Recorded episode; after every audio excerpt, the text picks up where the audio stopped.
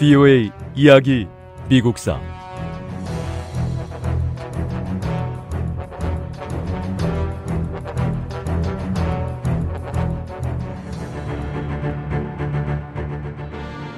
(1869년 3월 4일) 율리시스 그랜트 대통령 당선자는 미국의 제18대 대통령에 취임하기 위해 워싱턴으로 향했습니다.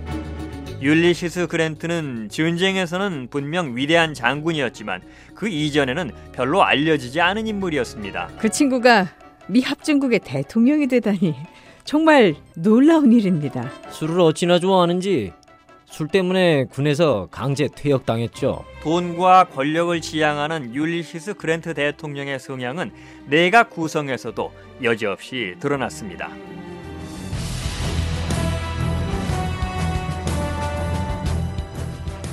VOA 이야기 미국사 제 31부 율리시스 그랜트 대통령 시대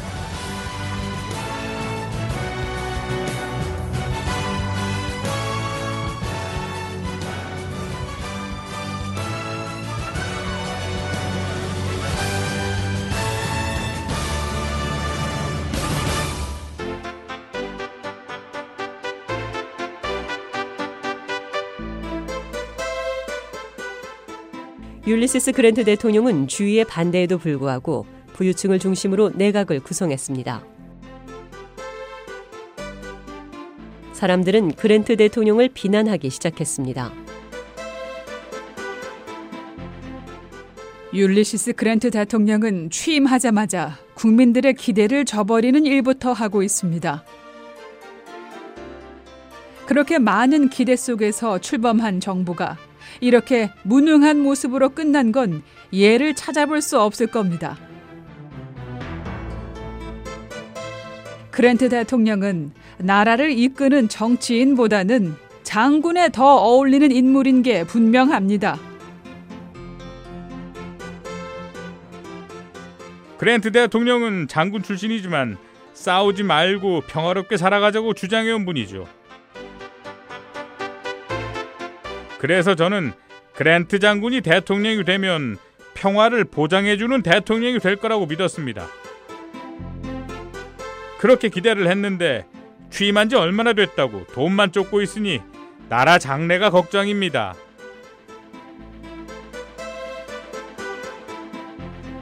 그랜트 대통령이 임명한 각료들 가운데 존 로린스 국방장관은 그래도 좀 나은 것 같아요.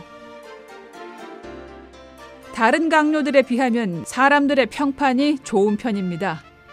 그랜트 대통령이 잘못된 판단을 내릴 때마다 가까이에서 바른 말을 해주는 유일한 분이죠. 존 로린스 국방장관은 율리시스 그랜트 대통령의 측근들 가운데 유일하게 직언을 아끼지 않는 인물이었습니다. 하지만 불행하게도 건강이 좋지 않았고 1869년 여름부터 건강이 점차 악화돼 그해 가을에 세상을 떠나고 말았습니다. 존 로린스 장관의 죽음은 율리시스 그랜트 대통령에게 큰 타격을 안겼습니다. 백악관에서 유일하게 정직하고 현명한 충고를 하던 정치인이 사라지면서 율리시스 그랜트 대통령이 이끄는 미 합중국의 정치 현실은 점점 어려워지게 됐습니다.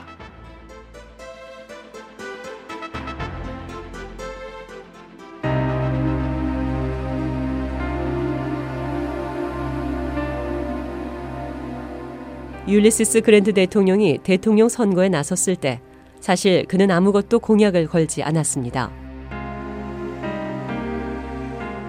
대통령 후보로서 국가적인 새로운 계획을 제시하지 못했고 대통령에 당선된 뒤에도 아무런 새로운 정책을 펴지 못했습니다. 율리시스 그랜트 대통령은 의회와 협의할 일이 별로 없었기 때문에 의회와 의견 대립으로 맞서 싸울 일도 없었습니다.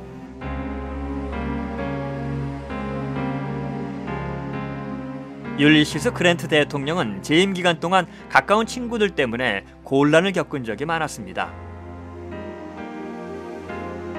결국 그랜트 대통령의 친한 친구 두 명이 문제를 일으켰습니다.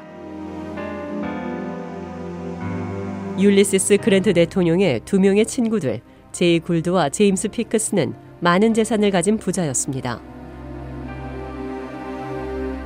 두 사람은 금값이 떨어졌을 때 금 공급량 가운데 막대한 양을 매입해서 미국의 금 시장을 장악할 계획을 세웠습니다.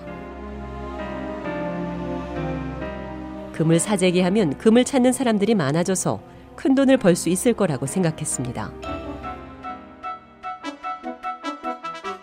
우리가 금 시장을 장악하려면 정부가 금을 시장에 내다 파는 것을 막아야 합니다. 정부가 시장에 금을 풀면 금값이 떨어질 게 뻔한데 어떻게 해서든 재무부가 금을 사거나 시장에 팔지 못하게 해야 합니다. 그랜트 대통령께 한번 부탁해 보면 어떨까요? 이미 부탁을 해봤습니다. 그런데 확실한 논지를 주진 않는군요. 하긴 아무리 그랜트 대통령이 우리와 친하다고 해도 그래도 명색이 대통령인데 금값 때문에 경제가 흔들릴 수도 있는데 대놓고 우리 부탁을 들어줄 수는 없을 겁니다. 그래서 말인데 이렇게 한번 해보면 어떨까요? 대통령의 친척 한 명을 우리 계획에 끌어들이는 겁니다. 이 친척이 그랜트 대통령께 정부가 금 매입을 하지 않게 해달라 이런 내용의 편지를 보내면 대통령의 마음이 좀 움직이지 않겠습니까? 그거 좋은 생각입니다. 대통령 마음은 움직일 수만 있다면 뭐든 한번 해봐야죠.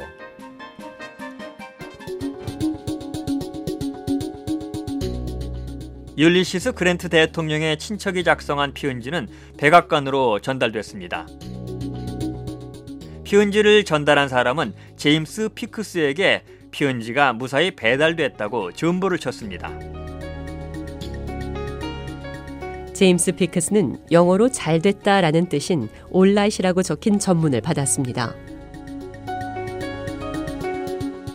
전문을 받은 제임스 피크스와 제이 골드는 율리시스 그랜트 대통령이 정부의 금 매입을 중단하는데 동의했다고 생각했고 엄청난 양의 금을 사들이기 시작했습니다. 제임스 피크스와 제이 굴드의 행동은 오해로 인한 잘못된 판단이었습니다. 전문에 적힌 올라잇은 단지 편지가 무사히 배달됐다는 확인이었을 뿐 대통령이 두 사람의 계획에 동의한다는 내용은 아니었습니다. 실제로 율리시스 그랜트 대통령은 이들의 계획에 동의하지 않았습니다. 율리시스 그랜트 대통령은 제임스 피스크와 제이 굴드가 금 시장을 장악하는 걸 막기 위해서 재무부가 금을 시장에 내다 팔게 했습니다.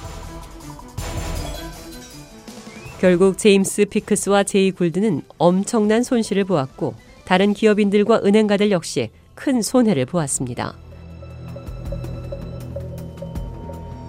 하지만 미국인들은 율리시스 그랜트 대통령이 두 친구의 행동을 막기 위해 신속하게 움직이지 않았다고 비난했습니다.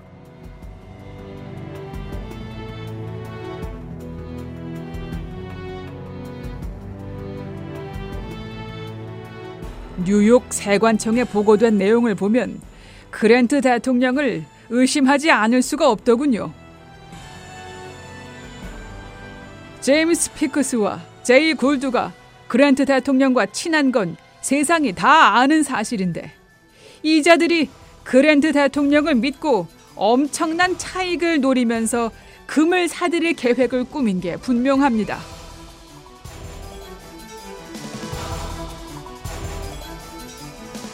공직을 이용해서 큰 돈을 벌려 했다고 관세청에 이미 보고가 됐더군요.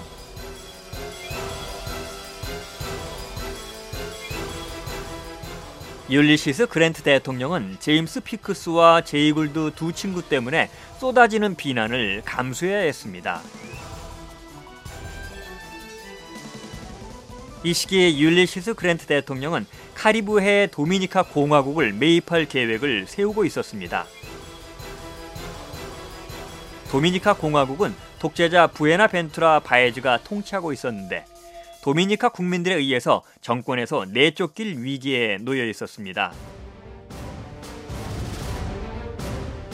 부여의 이야기 미국사 다음 시간에 계속됩니다.